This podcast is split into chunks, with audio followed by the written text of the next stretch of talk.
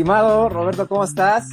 Hola Nico, mucho gusto, este, de estar contigo esta noche eh, platicando de cosas eh, muy importantes que muchas veces no le prestamos tanta atención como deberíamos. Así es, ¿no? Pues el gusto es mío, este, qué gusto me dio que, que, conectáramos y, que ahora sí que fue iniciativa tuya hablar de este tema, a lo cual yo soy fan de, de platicar de estas cosas para que la gente, este, pues esté más enterada y, deje de, de, buscar personas o remedios que ni al caso y que pueden terminar haciéndoles más daño, ¿no? Entonces, de veras, gracias, hermano.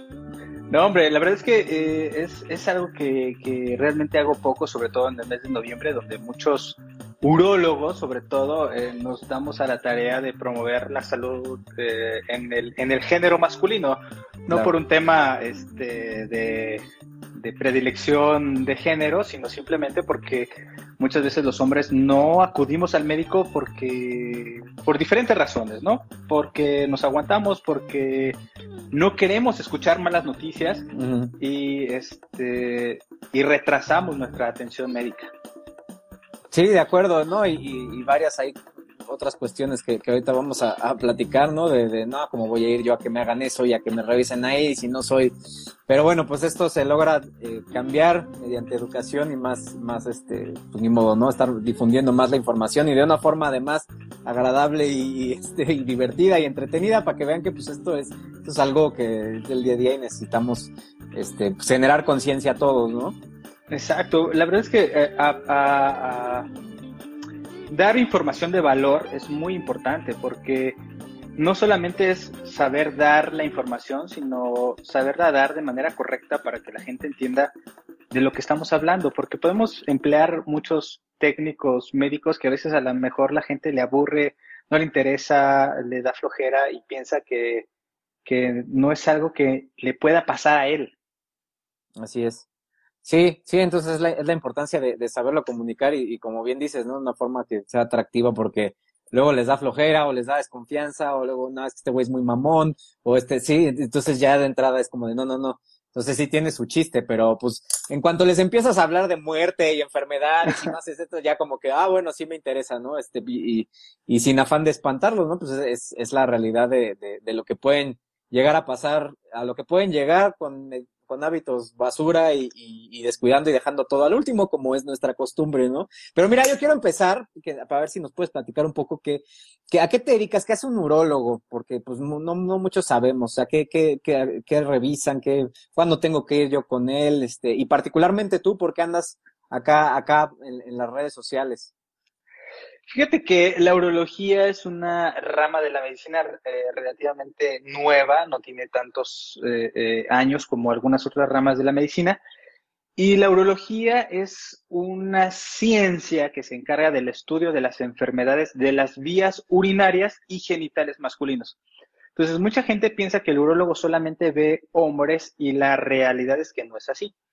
los urólogos estudiamos riñón, uréter, vejiga, uretra, que eso significa que tanto hombres como mujeres tenemos estos órganos y que nosotros como urólogos lo podemos tratar. Además de tratar la vía urinaria, tratamos enfermedades del aparato reproductor masculino, próstata, vesículas seminales, pene, eh, glande, testículos, epidídimo, y eso es a lo que nos dedicamos. Incluso muchos doctores no saben eh, eh, qué hace el urólogo entonces es, es algo bastante bueno poderlo difundir.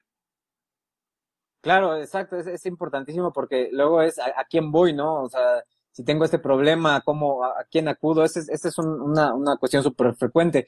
Y este, en ese sentido, me gustaría que, que, nos platicaras un poco en qué consiste este movimiento de, de Movember. Ahorita tú mencionaste en noviembre empezamos a difundir. ¿Por qué? qué? ¿Qué pasa aquí en este mes? ¿Por qué es tan importante? Fíjate que Movember es la contracción en inglés de, de, mostacho y noviembre, ¿no? Que significa bigote o, y, noviembre.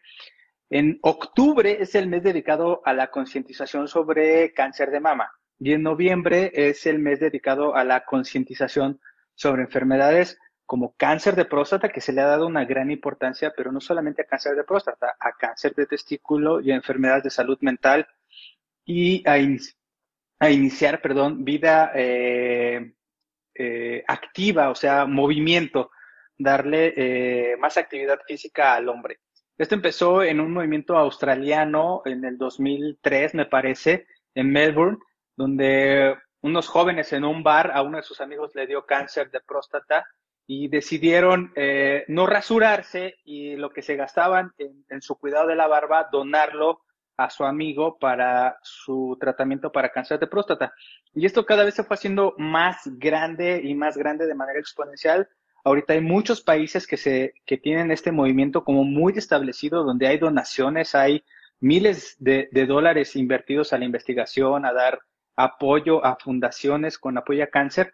México desafortunadamente todavía no tiene este movimiento eh, de Movember eh, eh, como tal, pero obviamente tanto urólogos como la Sociedad Mexicana de Urología, el Colegio Mexicano de Urología, el Consejo Nacional, le dan a este mes esa importancia para darle promoción a la prevención de la salud, sobre todo enfocado al cáncer de próstata, pero hay ese, eh, esa información acerca de la salud masculina que muchos hombres pues, no le prestamos tanta atención.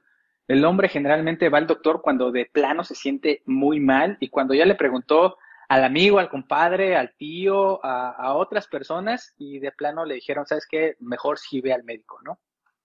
Así, así es. Sí, ese, híjole, y es un, un, un problema muy, muy común aquí, este, quiero que, que, me, me, platiques algo respecto a esto. Ahorita vamos a entrar de lleno al tema de, de cáncer, pero a mí me da mucha curiosidad que yo siempre veo a, a, a, los urólogos que sigo en redes, los veo muy, muy preocupados porque tomemos agua y porque y que le bajemos al refresco. ¿Qué, qué pasa ahí? ¿Por qué es tan importante esto? Esto hacen tanto hincapié en, en esto del agua y los refrescos y, y así. ¿Qué nos puedes platicar de eso?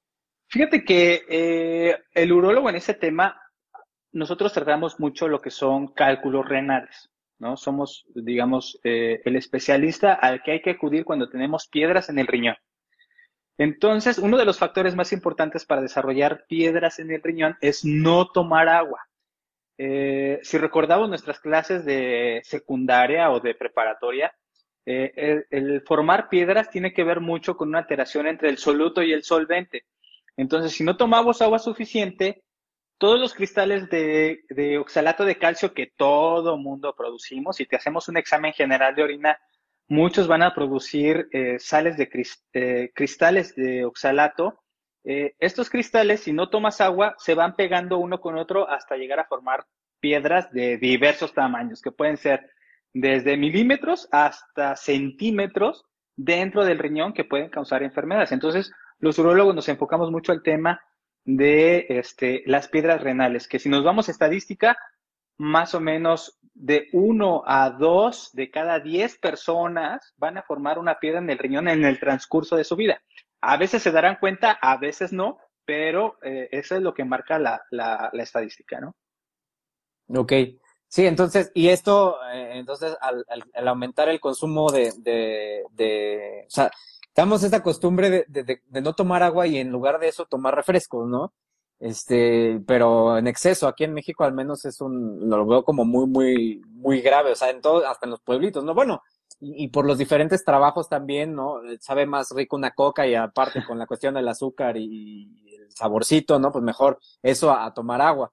Entonces, este, eh, pues bueno, es una de, de estas cuestiones que pareciera tan fácil, y, y no, no lo hacemos. O sea, es, es algo que totalmente desconocemos, es, es o, o, si no, la cerveza, o, pero bueno, este, ¿cómo, cómo ves tú esta situación? Yo te quería preguntar, eh, sale, no sé si viste estos videos que se, se hizo medio, medio viral en TikTok, de, de lo del agua muerta, me parece que había que despertarla con bicarbonato o algo así, había que activarla, una cosa así que tenías que tomar agua y bicarbonato, porque si no le echabas bicarbonato, este, no servía de nada y te iba a ir peor. Sí, eso de alcalinizar el agua, está Anda. muy de moda eh, el tema de alcalinizar, que alcalinizar significa eh, elevar la acidez eh, en la solución para que esto ayude a, a promover diferentes factores, ¿no? El cuerpo humano tiene un regulador de, de ese equilibrio de acidez en el cuerpo. La realidad es que la acidez en el cuerpo tiene unos límites súper estrechos para poder ser compatible con la vida. Y de eso se encarga el riñón. Entonces, si el riñón detecta que hay más acidez o más alcalinidad, se encarga de tirar esos electrolitos para que el cuerpo mantenga su equilibrio. Entonces, la verdad es que no tiene mucho sentido alcalinizar el agua porque pasa al estómago, el estómago lo manda a la circulación sanguínea a través del sistema portal, llega al corazón, llega al riñón y el riñón dice, ¿saben qué? Tenemos exceso de bicarbonato, va para afuera o tenemos exceso de otras sustancias de sodio o de cloro para mantener ese equilibrio entre los, eh, el ácido y, los electrolitos y el riñón se encarga de eliminar el exceso de, eh, pues de lo que tú le metas, ¿no? Entonces, no es algo maravilloso, no es la panacea, no tiene ninguna validez científica el hecho de alcalinizar el agua y tomártelo en ayunas con agua caliente en la mañana, ¿no? Por ejemplo. Entonces, no, no, no, no tiene un sentido. El riñón se encarga de eliminar el exceso y dice, si te estás pasando de bicarbonato, va para afuera. Entonces, no tiene sentido, tampoco está demostrado científicamente que eso sirva para matar el cáncer o eh, prevenir el cáncer, por ejemplo. ¿no? Entonces, hay muchos mitos al respecto que, que no, no, no tiene mucho eh, validez científica. Y, esta, y ese otro, porque ahorita veo que lo comentan respecto a, la, a los electrolitos, o sea, que si, a que si vas a tomar agua, forzosamente necesitas añadirle electrolitos o que sea estos de, de vida suero oral, ¿no? Eso que, que, ¿qué pasa, qué sucede con eso? No, mira, el vida suero oral es un buen, muy buen este, producto para la deshidratación, específicamente la deshidratación. Entonces, cuando estás deshidratado, cuando te dio una diarrea muy fuerte, cuando te excediste en el ejercicio o cuando estás crudo, este, te puede ayudar a eh, mejorar tu estado de hidratación. No significa que esto sea algo eh, como que lo tengas que tomar todos los días o una cosa así. El cuerpo humano, la verdad es que es una máquina eh, fabulosa que tiene la capacidad de decirte, ¿sabes qué? Te hace falta agua, te hace falta sodio, necesitas tomar agua. Y le manda la señal al cerebro para decir, tienes sed. Entonces tú tienes la capacidad de decir, ¿sabes qué? Pues necesito agua y te da sed y tienes la boca seca y te dan ganas de tomar agua. Entonces, lo que tu cuerpo te vaya dando. ¿Qué tanta cantidad de agua? La verdad es que eso es muy variable. Yo siempre le digo a mis pacientes que la cantidad correcta de agua que debes de tomar está mucho en relación al color de la orina. Si tu orina es muy amarilla, concentrada, tirándole a un color tipo sidral, te hace falta tomar mucha agua.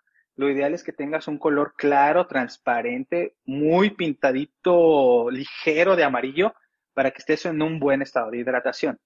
Entonces, hay que tomar agua natural, es lo mejor. No hay algún otro eh, bebida o medicamento que te ayude a estar más hidratado que el agua natural excepto cuando estás, excepto cuando estás deshidratado, específicamente con, con, grados de deshidratación clara, ¿no? Fundido, boca seca, eh, los labios este, cuarteados, la lengua con características de deshidratación. Ok, súper. No, pues esa, esa es una duda como muy, muy frecuente. Gracias por, por resolverla. Oye, y entonces, este, para, para entrarle de lleno a esto, ¿qué, qué, qué onda con esto del, del, del cáncer de próstata? Ahorita me empezaron a mandar preguntas eh, respecto a, a cómo podemos prevenirlo. Está esta cuestión, tú lo mencionaste ahorita, ya cuando cumples 40 te tienes que ir a checar. Es cierto que es hasta esa edad, tenemos que hacerlo antes. Este, no sé si nos pudieras más o menos ir, ir, ahorita yo te voy a ir preguntando como algunas cosas, pero más o menos a grandes rasgos, ¿por qué ocurre esto del cáncer de próstata? Y seguramente van a preguntar de testículo y demás, pero, pero vámonos ahorita con el de próstata, que es lo que nos acontece ahorita, ¿no? Fíjate que eh, el cáncer de próstata se presenta mucho en eh, hombres entre los 50 y los 75 años. Es donde más frecuente se presenta el cáncer de próstata. Entonces, no se trata más de un tema preventivo, porque todavía no hay un medicamento o una dieta o, o algo que te ayude a prevenir el cáncer de próstata. Lo que nosotros buscamos como médicos o como urólogos específicamente es una detección oportuna de cáncer de próstata, que es muy diferente, ¿no? O sea, todos tenemos eh, genéticamente determinado a, quienes a lo mejor es más probable que te dé cáncer y quién es menos probable que te dé cáncer. Hay factores que promueven el desarrollo de cáncer como fumar, por ejemplo. Entonces, si tú ya traes en tus genes que puedes tener cáncer y además tú fumas, pues es más probable que te dé cáncer. Eso es un juego de probabilidades. Entonces, lo que nosotros buscamos es detectarlo en etapas muy eh, tempranas de la enfermedad, cuando el cáncer está localizado exclusivamente a la próstata y no se ha ido a otras partes del cuerpo para que quitando la próstata podamos curar al paciente de cáncer. Ok. Y este, y entonces, eh, respecto a la, a, a, ese chequeo, ¿no? Para, para detectarlo de, manera oportuna, este, ¿cuál sería el, digamos que, idealmente, de, de, manera, me tengo que checar a, tal edad, ¿cuándo, ¿cuándo, recomendarías tú empezar a hacer ese tipo de, de chequeos? Aquí tenemos dos eh, oportunidades muy importantes. Uno es, hay que, tienes que conocer qué hay en tu familia. O sea, uh -huh. si en tu familia hubo antecedentes de cáncer de próstata en familiares cercanos, papá, hermano, sobre todo de primer grado, es importante que tú empieces tu revisión a los 45 años y si eres de raza negra, a los 40 años. Entonces, si hay antecedentes de cáncer en la familia de primer grado, dos familiares o de cáncer de próstata, o que tengas mamá o hermanas con cáncer de mama, que se asocia mucho a cáncer de próstata, es importante que te empieces a revisar a partir de los 40 años. Si no tienes ningún antecedente, si no fumas, si llevas una vida saludable, a partir de los 50 años deberías iniciar tu detección oportuna. ¿Ok? Ok, entendido. Y este, y entonces, bueno, ya mencionaste cigarrillo, imagino, todo, o sea, en general toda la cuestión de que, que se ha comprobado que está asociado con cáncer, mencionas genética, este, fumar, que es una cuestión, hoy, hoy de hecho, que me parece, no es el Día Mundial del Cáncer Pulmón, este, y pues nada más creo que es la, un tercio de los casos asociados a, a, a, fumar, pero además, pues también es algo que, que no, no muchos saben, dices, cáncer de pulmón, pues nada más fumar, pero en realidad ese es un factor predisponente para más cosas, y sobre todo si, como bien mencionas, hay, hay una genética ahí, hay algún familiar o algo, como para que lo consideren y lo anoten, ¿no? De, ay, mi mamá o mi hermana o ¿no? también tiene por ahí cáncer, pues tú también aumentas ahí tus posibilidades, entonces es mejor hacer un cambio de hábitos, ¿no? Claro, fíjate que uno nunca piensa que a lo mejor el cáncer de mama tiene algo que ver con cáncer uh -huh. de próstata, no lo asocias, pero ya está estudiado que hay un gen que fue un gen muy famoso que dio a conocer a Angelina Jolie cuando se quitó uh -huh. este, el, de forma preventiva mama bilateral, que todo el mundo dijo, ¿por qué se hizo eso? Este, ese gen se llama BRCA2. Entonces, el BRCA1 y BRCA2, que son genes que promueven el cáncer de mama, también se ha visto que en un porcentaje muy bajito de la población puede condicionar cáncer de próstata. Entonces, por eso es muy importante conocer los antecedentes familiares y que sepas, pues si a tu mamá, si a tu hermana le dio cáncer de, de mama, tú puedas iniciar tu detección oportuna de cáncer de próstata a los 40 años. Si no tienes antecedentes, 50 años es una edad, es una edad correcta para empezar a hacer el diagnóstico de detección oportuna. Ok, y, y entonces, eh, respecto a, a, lo, a, todo lo que, lo que pudiera eh, revisar un, un urólogo, los hombres, eh, ¿a partir de qué edad o cada cuándo, bueno, a partir de cada, a qué edad y cada cuándo tendríamos que ir a una revisión de rutina de, de con, un, con un doctor, uh, un urólogo?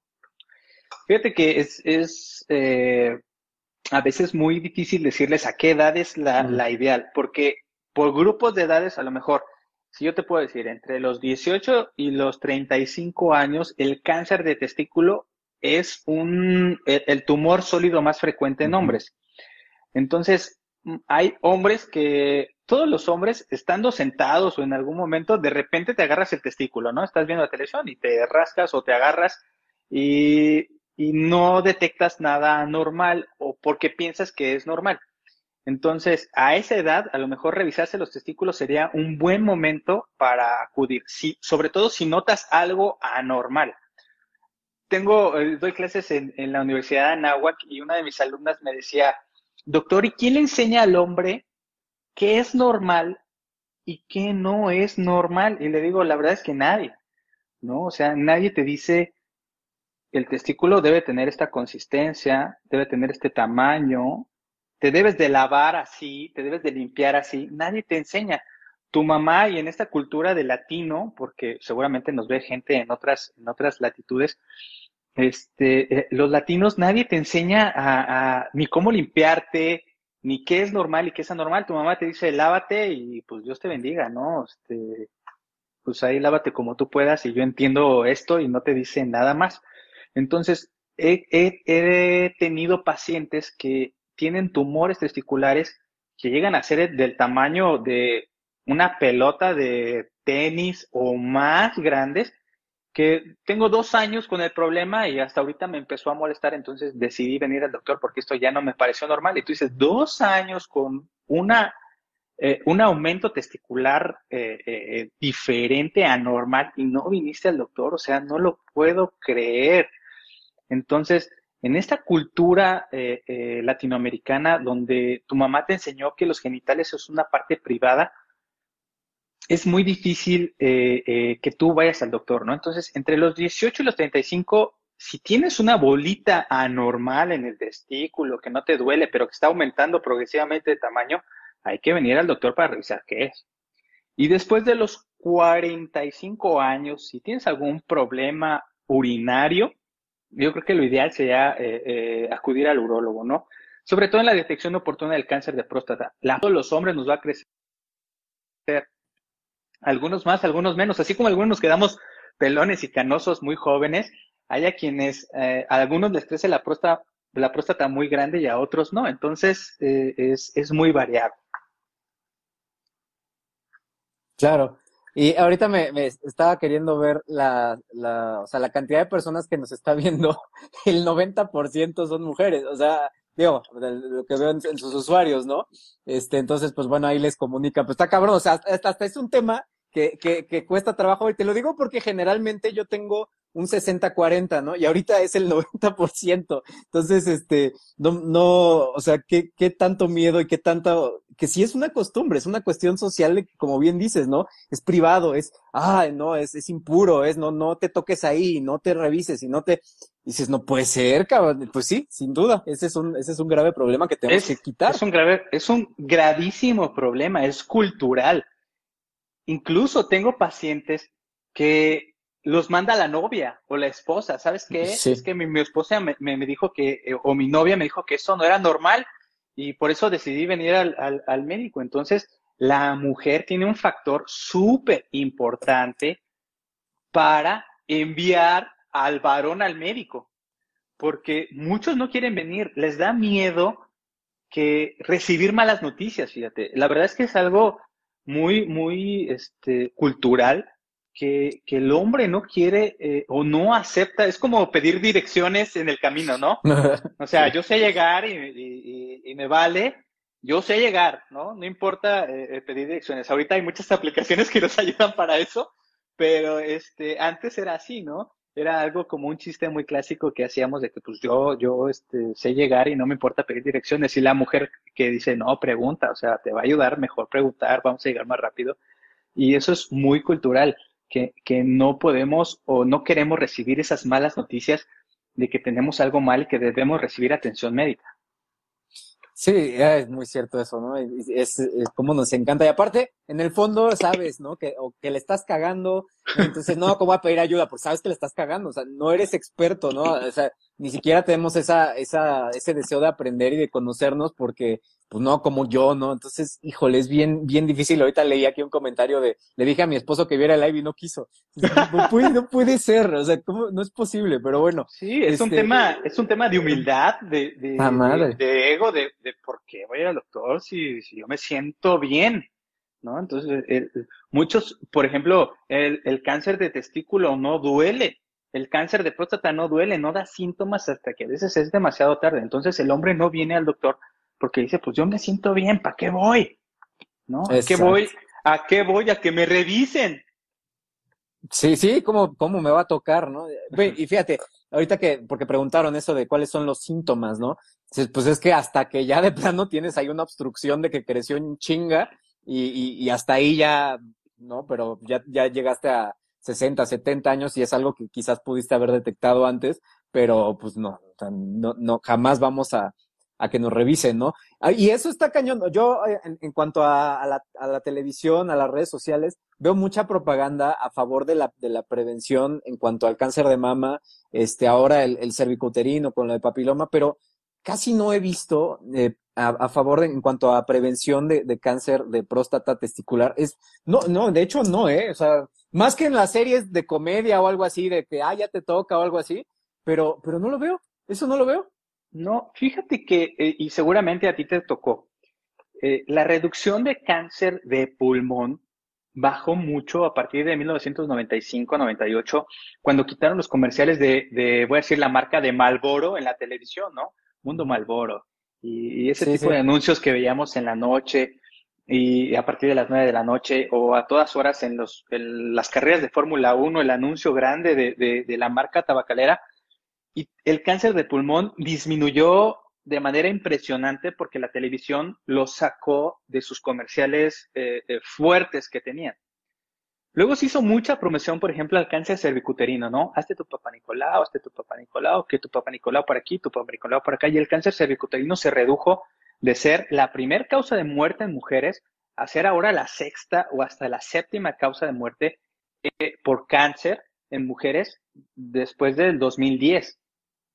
Entonces, eh, la, la, la, promoción, la información, eh, realmente tiene un impacto sobre, sobre eh, la enfermedad. Y para cáncer de próstata, para cáncer de testículo, en la televisión, la verdad, o en las redes sociales es muy poco. No tiene un impacto eh, con esa energía como se le da a cáncer de mama. Si tú ves, por ejemplo, la, Liga de Fútbol MX o, la Liga de Fútbol de la Federación Mexicana, hasta en octubre el balón rosita, los árbitros salen con, su, con su uniforme rosa, los jugadores hasta tienen este, uniformes rosas. Yo he visto a los Pumas, a los Gallos Blancos de Querétaro con, con, con este, playeras rosas que la sacan en octubre para este tipo de temas. Pero para próstata y testículo o cosas relacionadas al hombre, que es a lo mejor la población que ve más el fútbol, no hay absolutamente nada o muy poco o es algo muy local. Entonces, no tiene este impacto sobre el, el, varón, ¿no? La verdad es que no, no tenemos esa cultura de detección oportuna y además la cultura latina es muy difícil de que el, de que el hombre vaya al doctor de manera preventiva. Sí, es muy, muy difícil. Y, y, este, me ha tocado, yo todavía tengo a mis abuelos y, y él, bueno, uno es médico, cirujano, y él sí, pues tiene todo eso de, de la prevención y todo, y aún así, ¿no? Este, pero del otro lado de la familia, no, o sea, y está, y hay una, hay una cuestión hasta religiosa de por medio, dices, oh, qué, qué, qué culero está eso, pero pues bueno, sí es la realidad y es la realidad de la inmensa mayoría del país además. Entonces, este, pues bueno, hay que hacer mucha conciencia, hay que meterle promoción a, a eso. Este, por favor, eh, sigan, aquí dejé fijado Aurotips-doctor, este, para que en su cuenta de Instagram y compartan esta información. Chicas que están viendo la transmisión, son el 90% de esta, de esta transmisión, eh, porque es difícil, vaya, sí, sí es, sí es difícil cambiar esa, esa mentalidad. Este, pero pues es que insisto, o sea, ¿quién quiere llegar a los 60, 70 y no poder orinar o, o tener que hacerte una cirugía bien cabrona, este, o, morirte, no sé, o son cosas que, que no me explico cómo ni así, ni así van, ¿no? Hasta que ya te, te digo, como, como, bien dices, ya, ya está obstruido y ya no puedes hacer nada. Entonces, bueno, pues ni modo, hay que, hay que luchar con, con eso y, y pues se logra a través de la educación, pero, pero bueno. Este, Oye, y ahorita, ahorita quería agarrar una pregunta que ya la repitieron y la están mandando también aquí en la cajita. Eh, ¿qué, qué, qué, hay de cierto con esto de que aguantarse las, eh, las ganas de, de, orinar influyen de alguna manera en, en cuanto a cáncer o, o cálculos? O, o, qué de cierto hay de eso? O sea, ¿qué, qué tan grave es? Bueno, para cáncer aguantarse las ganas de orinar no tiene una, una eh, prevalencia importante, ¿no? ahorita eh, justo que dijiste que, el 90% de tu población es femenina, la verdad es que eh, el aguantarse las ganas para orinar influye mucho, sobre todo en el tema de infecciones urinarias en la mujer. Las mujeres padecen mucho de infecciones urinarias y eh, uno de los puntos claves para dejar de padecer infecciones urinarias es aguantarse las ganas para orinar. Normalmente una vejiga debe de tener la capacidad de llenarse unos 300 mililitros, 350 mililitros. Esto se llena aproximadamente en tres horas, tres horas y media. Entonces, eh, si te aguantas más de eso, las fibras elásticas de la vejiga se van eh, alterando, ¿no? Entonces, esta función de la vejiga cada vez se va haciendo, se, se, esa elasticidad se pierde, la vejiga se tiene esa capacidad de almacenar más orina y al almacenar más orina puede favorecer el desarrollo de bacterias. Si alguna bacteria se logró meter hacia la vejiga, pues el hecho de tener más tiempo adentro la orina puede favorecer el desarrollo bacteriano. Entonces, por eso es una recomendación que le damos a todas las mujeres que vienen con problemas de, de cistitis de repetición o del mal de orín famoso, este, que no se aguanten mucho las ganas de orinar para que constantemente estén barriendo esas bacterias que se llegan a, meter. Pero sobre cáncer específicamente, no, nada. nada, no, no. Pero hay un tema que sí, y vamos a ver si, se aumenta el público más, masculino. Masturbación, la masturbación y el cáncer. Porque yo he visto varios videos de que, de que si te masturbas, que creo que el artículo este famoso dice 21 veces al mes, reduces tu riesgo de, de, cáncer de próstata, me parece. Sí, es ese, ¿no? Que dice el artículo. Exacto. Y entonces, bueno, a mí me llegan unas preguntas a veces los jueves que, o sea, si me la jalo, si me la jalo 10 veces al día, está mal, porque ahorita puso alguien, eh, no, no tomemos en cuenta la perspectiva psicológica, la perspectiva de salud, que también a que hablar de la otra, ¿no? Este, es malo, es malo esto de, de la masturbación tan frecuente, es, ¿Qué tan cierto es esto de que previene eh, el, cáncer? Y bueno, ¿qué nos puedes platicar de eso, doctor? Fíjate que ese es un tema a veces también muy complejo y muy tema tabú de tratar, ¿no? Eh, la masturbación, obviamente como todo en la vida, el exceso es malo, ¿no? O sea, te puedes llegar a eh, desprender el frenillo, te puedes irritar el pene, el prepucio, el glande de, de tanta masturbación.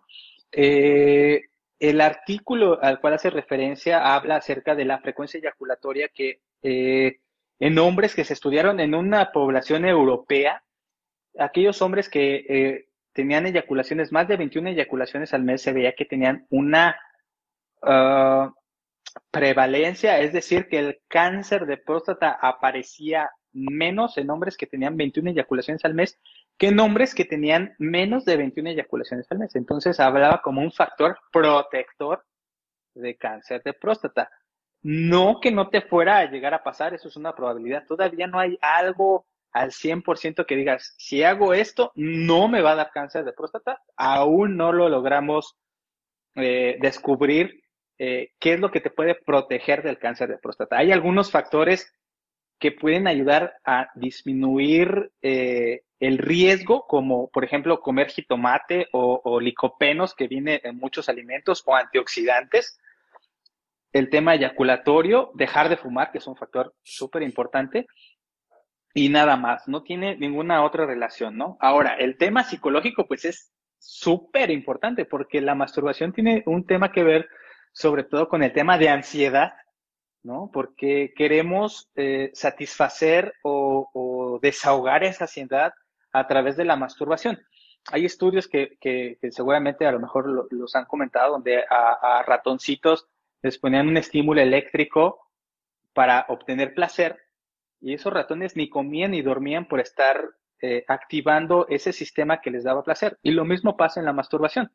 Hay hombres que para obtener placer, pues aprenden a masturbarse pues a todas horas, en todo momento, ¿no? Entonces, es muy complejo tratar este tema también de forma abierta con el paciente o que un paciente te exprese que abusa del tema de la masturbación es, es, es difícil también, ¿no? Lograr esa confianza médico-paciente para que te hable abiertamente de esto a veces es, es complejo. Sí, eh, es, es, eh, de nuevo, ¿no? Si ya lograste que fuera, ahora logra que te platique todo lo de los hábitos y a ver, porque está cabrón, ¿no? ¿Qué le voy a decir? El doctor me va a juzgar, puta madre, es para que te ayude, cabrón, o sea, no me escondas las cosas, ¿no?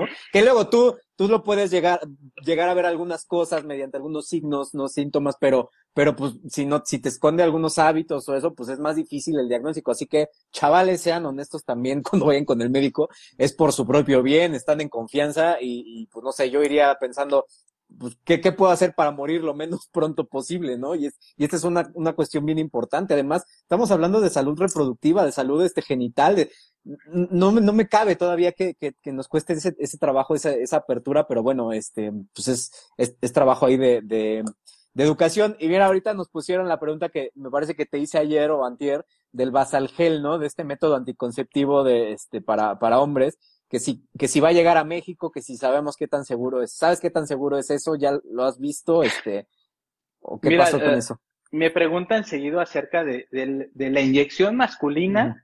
eh, anticonceptiva. Uh -huh. La verdad es que está en estudios, no es algo aprobado todavía por la FDA, donde está aprobado el Basalgel, si te pones a investigarlo, y cualquiera está al alcance de su mano en el teléfono que, que lo googlee. Solamente está aprobado en India para eh, como método anticonceptivo, pero todavía no hay estudios, uh, por ejemplo, de las guías americanas que nos digan que es 100% eh, eficaz o que es reversible. La verdad es que queremos, o siempre en, en, el tema médico, queremos una alternativa que sea fácil, segura y barata, ¿no? Entonces, no se puede a veces tener todo eso en un solo producto. Entonces, ahorita lo mejor disponible para anticoncepción es usar preservativo y que además el uso de preservativo ayuda a prevenir infecciones de transmisión sexual, que es algo muy frecuente en la consulta. Claro. Oye, fíjate, hay, un, hay una cuestión que, que, yo te quería preguntar que a mí me, en, la carrera me, hizo ver mi profesor de medicina preventiva. Me acuerdo mucho eh, esta cuestión de, del lavado de manos antes de, de ir al baño, antes de, de orinar. Que es, es, es algo que, que, tampoco yo, o sea, de, y de las veces que he, que he entrado a los baños eh, públicos, nunca he visto una persona que se lave las manos antes de agarrarse ahí y, y orinar, ¿no? Este, y llegas, pues, de, del banco de, la, de agarrar eh, del metro, y, y, vas, y vas directo, ¿no? Y entonces, me acuerdo que yo estuve en microbiología unos años, después de ver todo lo que tienes, en la madre, esto no, o sea, no puede ser, ¿no? Entonces, ¿qué tan frecuente eso te, te, tocan ver este, infecciones? Pero además tenemos suerte, o sea, estamos como que este sistema inmune y esta, o sea, la libramos de muchas cosas que, que lo es, cómo es posible, ¿no? Pero, ¿qué, qué tan, ¿con qué tanta frecuencia ves estas infecciones urinarias en, en hombres por un mal manejo higiénico? Fíjate que e, es, uh, también es un tema cultural, ¿eh? Muchos piensan que por agarrarse el pene con las manos sucias adquirieron alguna infección oh. urinaria. La verdad es que es, es, es, mito. O sea, la piel del pene, eh, eh, digamos, de la cabeza del pene hacia abajo, es una piel como la de todo el cuerpo y la piel es, eh, es un órgano que nos es la primer eh, barrera de defensa ante las infecciones, ¿no? Entonces, es poco común que por agarrarte la mano, que por agarrarte el pene con la mano sucia te llegues a infectar, ¿no? Muchos piensan, o me ha llegado casos, por ejemplo, tuve el caso de un paciente que llegó con ardor para orinar, este, con datos de cistitis, con, sobre todo con mucho ardor en el trayecto del pene para orinar. Entonces, él me dice, fíjate, doctor, que pues tuve que pararme en la caseta a evacuar, a hacer del 2, y este, y de, y pues me tuve que sentar y mi pene tocó el excusado, ¿no? Entonces yo siento que de ahí agarré la infección y yo, uh, mm, pues mira, la verdad es que la regla de los cinco segundos, ¿no? No, cre no creo que por tocar con la punta del pene el excusado hayas agarrado una infección. Y luego eh, hago otras preguntas. Antes de que te pasara esto o después de que te pasara esto, ¿Tuviste alguna relación sexual de riesgo? O sea, una pareja que no usaste preservativo. Ah, sí, doctor, es que fui a Pal Norte y ahí conocí a unas chicas y este y tuve relaciones sin preservativo. Y yo, ah, ¿y no crees que sea porque tuviste relaciones sin preservativo, que tengas ahorita ardor para orinar?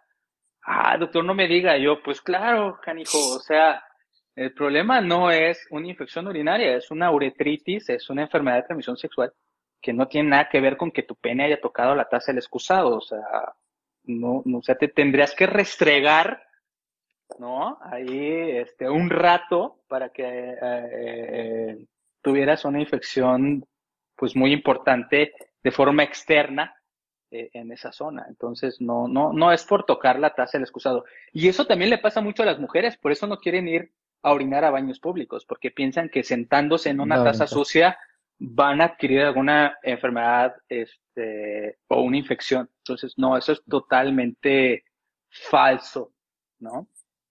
Oye, mira, aquí anoté tres temas que también están, están muy interesantes que pregunta la gente. Em, el primero, uno que quiero abordar igual siguiendo la, la onda de las enfermedades infecciosas eh, y sobre todo de gran importancia en hombres, el virus del papiloma. Este, ¿qué, ¿Qué nos puedes decir? ¿Qué tan cierto es eso de que a nosotros no nos hace nada? O sea, salvo con algunas contadas excepciones nos puede llegar a dar un cáncer los más agresivos y sobre todo nosotros como, como portadores, ¿no? Este, que podemos andar contagiando a medio mundo. Eh, ¿Qué nos puedes platicar del papiloma en hombres? Fíjate que tuve la suerte de hacer mi tesis acerca de cáncer de pene. Entonces, No, este, agarré un tema fabuloso para, para hacer mi tesis, un tema poco frecuente y que tiene mucho que ver con el virus del papiloma humano, entonces me tocó estudiarlo bastante bien. Entonces, el virus del papiloma humano es una enfermedad de transmisión sexual, contagio piel con piel y que este, existen 200 tipos o más de 200 tipos de virus del papiloma humano entonces, en el hombre, la presentación clínica, o sea, la manifestación del virus es la verruga. Podemos ser asintomáticos, podemos tener el virus y no manifestar eh, el virus, que la manifestación sería la presencia de verrugas.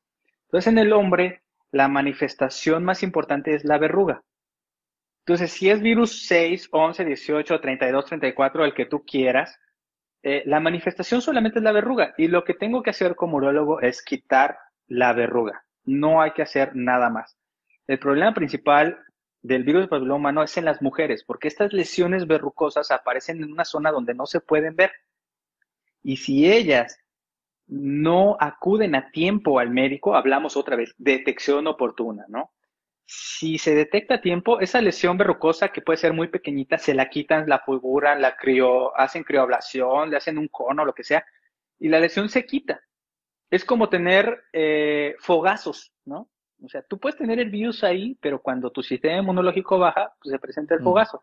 Es que en lugar de ser un fogazo o una úlcera labial, es una verruga. Entonces, la verruga se quita de diferentes formas, con crema, con creablación, con fulguración, con láser, con eh, tratamiento quirúrgico. Entonces, en el hombre la verdad es que no tiene tanto problema. Simplemente, si hay aparición de verrugas, hay que quitar la verruga bajo alguna técnica. Pero si tú sabes que tienes virus de papiloma humano, el mejor consejo es usa preservativo, ¿no? Usa preservativo y dile a tu pareja que por lo menos una vez al año se tiene que hacer un papá Nicolau para que no pase a mayores.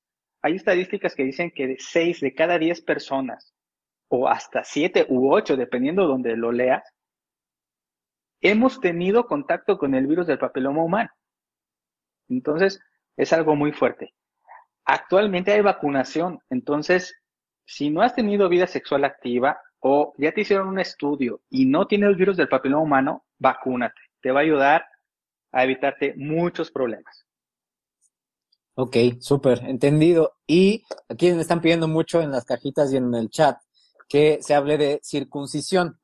Este, ¿qué, qué, ¿En qué ayuda? ¿Si ayuda o no ayuda esto de la circuncisión? ¿Se, sugiere después de, de, cierta edad o no, o no tenemos evidencia de que, de que tenga algún beneficio?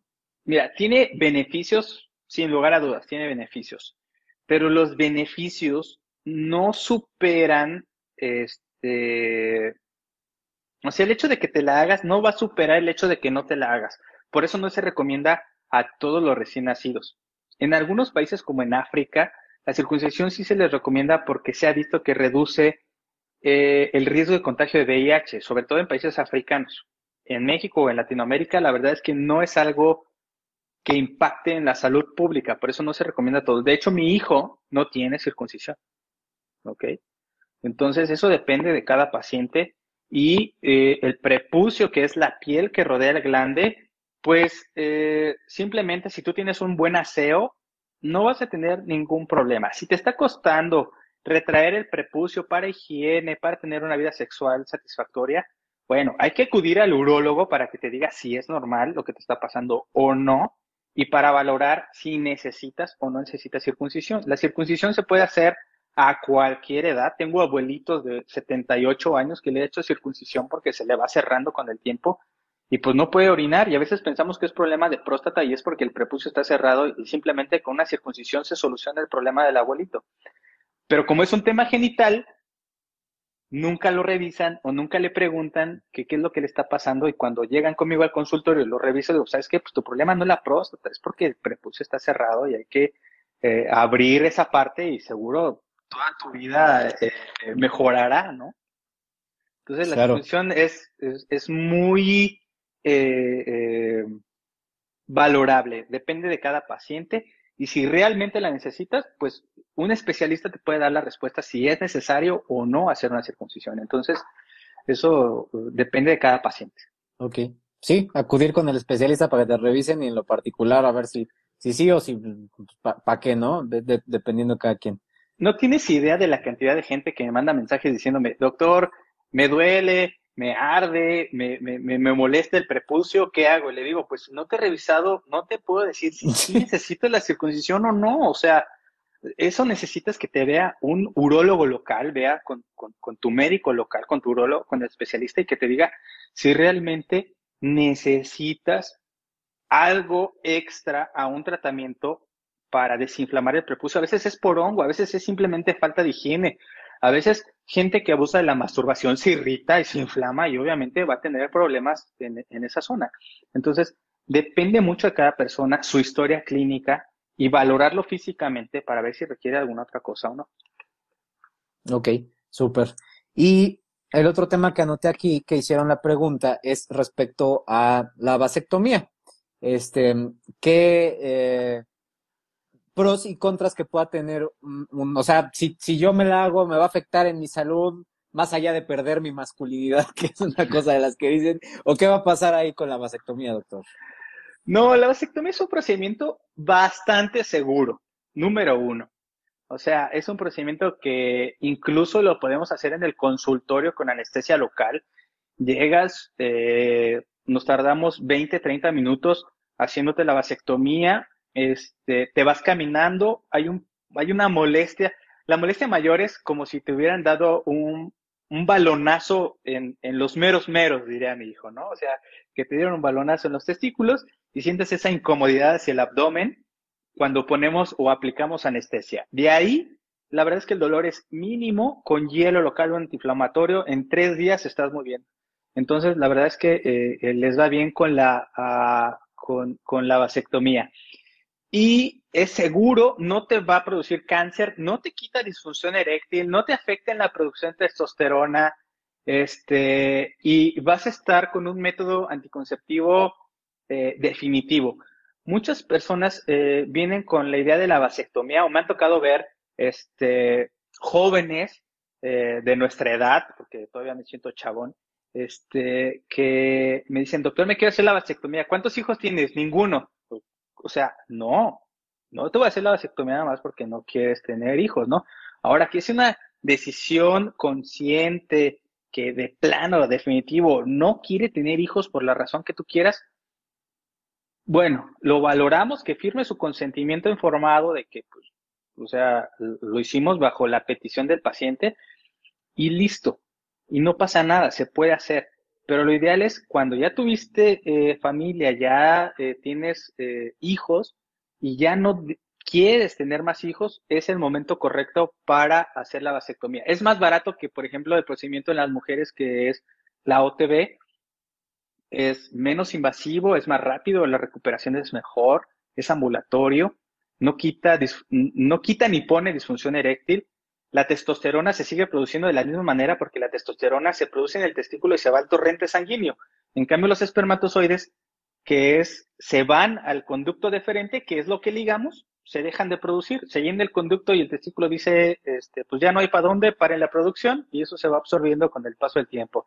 Ni se hacen más chiquitos, ni nada.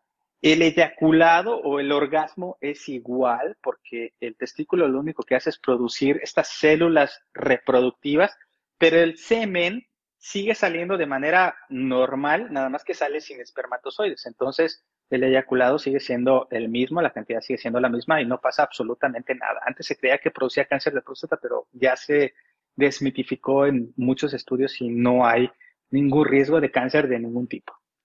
Ok, y entonces esta, sale ahorita esta duda de, entonces, si yo me hago la vasectomía, ¿ya no es reversible?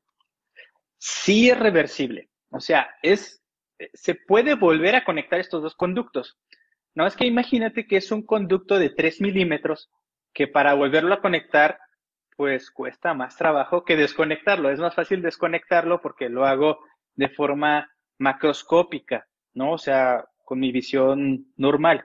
Para volverlo a conectar necesito de un microscopio o de lupas con aumento para poder volver a unir los dos pedacitos que desconectamos y volverlos a unir. Es un tubo de 3 milímetros, o sea, eh, nada, y damos 6, 8 puntos con un hilo muy fino para volverlo a unir. Y conforme van pasando los años, la tasa de éxito es menor. O sea, si, un ejemplo, pacientes que llegan 50 años, que se hizo la vasectomía a los 40, se divorció y se encontró una novia de 20, y la de 20 quiere tener niños, este, dices, oye, te hiciste la vasectomía hace 20 años, pues no esperes tener niños, este, tan fácil, ¿no? Y es caso de la vida real, o sea, hay pacientes que se divorcian, se encuentran la novia más joven, la novia quiere tener hijos, y ya se hicieron la vasectomía y dices, pues, o sea, sí te puedo volver a conectar, pero la tasa de éxito de la reconexión de la vasectomía, pues va bajando conforme los años del procedimiento quirúrgico.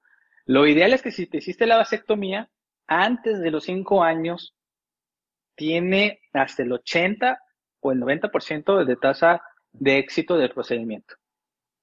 Ok, Sí, entendido. Sí, porque esa es una, una, duda frecuente. Y sí, como bien mencionas, si no tienes hijos, o sea, si ya tienes hijos, ya estás seguro, pero pues eh, pasan esas cosillas, ¿no? Que de pronto te encuentras y chin y ya la regaste.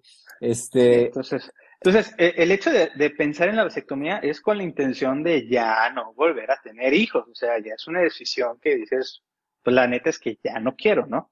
Si estás dudoso, si algo se te atraviesa, la verdad es que mejor usa preservativo y te vas a evitar de, muchos problemas. ¿no? Súper. Bueno, pues nos, nos desviamos un poquito, pero bueno, son las dudas acá de la, del público que está, este, pero entonces nada más para, para concluir y, aterrizar ahorita con este tema de, tan importante del cáncer, que si se nos pasó la hora, no puede ser. Este, después, a partir de los 40, ¿no? Eh, una, una revisión ahí rutinaria, 40, 45, dependiendo la, las características, ¿no? Estar enterados de, de nuestra historia familiar en, para ver la cuestión genética, ¿no? Influye también el cáncer de mama. Ese es algo que, que, que no muchos este, sabíamos, no me incluyo, no, este, en, en, también considerar eso para, para todavía checarlo, no fumar, ¿no? Y, y, y lo, los hábitos saludables, comer bien, dormir bien, todo lo, todo lo que reduzca el riesgo de cáncer, porque no es, o sea, en, nuestro caso, después de cierta edad ya, ya aumenta el riesgo en, el caso del, cáncer de próstata, ¿no? ¿Qué, ¿Qué, se me pasó, doctor?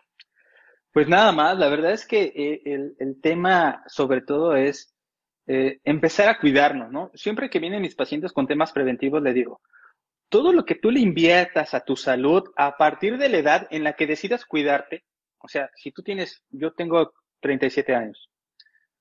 Si a partir de ahorita yo me empiezo a cuidar, pues los siguientes 40 años de mi vida me la voy a pasar mucho mejor que si no me cuido, que si sigo con una dieta rica en carbohidratos, que si no voy al doctor, que si eh, fumo, que si no hago ejercicio, pues a lo mejor cuando tenga 60, 65 años me voy a infartar, este, me va a dar alguna enfermedad gastrointestinal, voy a tener diabetes, hipertensión, y voy a, tener que usar medicamentos diarios constantes, un cóctel de medicamentos que me ayuden a que los últimos 20 o 10 años que me quedan, pues la pueda llevar más o menos, ¿no? En cambio, si tú a través de hábitos saludables, atención oportuna, detección oportuna, te empiezas a cuidar, pues todo va a ser a través de dieta, ejercicio, medidas saludables, no tratamientos eh, mágicos religiosos, sino este, hábitos que, que realmente te dejen un impacto en tu salud, vamos a hacer que llegues a los 80 años sin broncas, ¿no? Caminando bien, este, sin problemas para orinar, eh, con función eréctil hasta donde te dé la función eréctil, este, y, que te la pases bien sin, sin tanto problema de salud. Sí, de acuerdo, pues es, consulten con un especialista, por favor, con su médico, no le jueguen a tragarse este fluidos de ajolote y no sé qué tanta mamada luego se les ocurre, y mejor, mejor cuidarnos desde ahorita, ¿no? Hacerlo de forma preventiva, porque si no, después, como bien mencionas, vas a tener que ahora sí tragarte un cóctel de diferentes cosas este, y entonces son los malditos médicos los que nos quieren intoxicar con sus medicamentos Civic Pharma. Claro, claro, ¿no? Así, dice, doctor, eh, vienen a los 65, 70 años, se va a tener que tomar esta pastilla de por vida. ¿Otra pastilla de por vida? ¿Qué más hago, no? O sea, no, no, no, no, no hay otra manera. O te opero. No, me la tomo.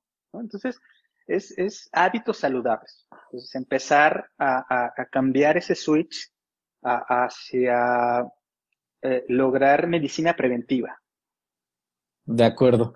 Bueno, pues mi estimado, muchísimas gracias. Este, sé que tienes ahorita un live. Sigan, por favor, aquí se deje fijada su cuenta, eh, puro tips-doctor en, en Instagram. Por ahí tienes también canal de YouTube, ¿no? Tengo canal, pues, casi todas las redes sociales, la verdad es que. ¿Todas? estás en TikTok también? Estoy en TikTok, pero ahí es algo muy chistoso porque ahora con la pandemia, este, pues nos ha dado tiempo de, de, el coronavirus vino a cambiar todo y esta era digital lo adelantó años, ¿no? Lo que esperábamos que fuera en 10, 15 años, esto del coronavirus lo adelantó muchísimo. Entonces, eh, empezamos a hacer más contenido digital. Entonces, sí estoy en todas, casi todas las redes sociales. Entonces, este, ahorita donde más suscriptores o seguidores tengo es en YouTube, entonces ahí pueden ver algunos consejos que he hecho para, sobre, para las mujeres y para los hombres. ¿Cómo, ¿Cuál es tu cuenta de YouTube? Eh, doctor Roberto Villagómez, Urotips. Si ustedes buscan Urotips, ahí seguro le va a salir algún, algún contenido de YouTube. Súper. Bueno, pues ahorita en media hora tienes otro live, ¿no? Con Octavio, con Mr. Doctor. con Mr. Doctor van a, van a abordar el tema y mañana creo que con Jackie. Con Jackie, ya como dices, nada me falta desbloquear al Dr. Vic para... ahí, ahí, ahí, tengo pendiente con Octavio, me va a faltar desbloquear a Jackie, pero ya podemos juntar nuestras tarjetitas para, para que a mí me desbloquee Pati Navidad. Y entonces ya con, ya, ya, con eso la, armamos. No, mi estimado Roberto, te, te agradezco muchísimo, este, y pues ahí seguimos en contacto. Nico, mucho gusto. Y qué bueno que a mí no me invitaste tortas ni nada así. espérame, espérame, espérame. Ahí está. ¿Qué onda? ¿Qué pasó? estaba guardándolo para el final, hasta ahorita me di cuenta de hacer esto. Pero bueno, no, no, ah. no, no avise, este, ahí después, después aplico ese, ese. Gracias, hermano. Cuídate mucho. Cuídate, Nico. Meto a verlos un rato. Órale. Hasta luego. Bye. Saludos a todos. Adiós. Gracias a todos.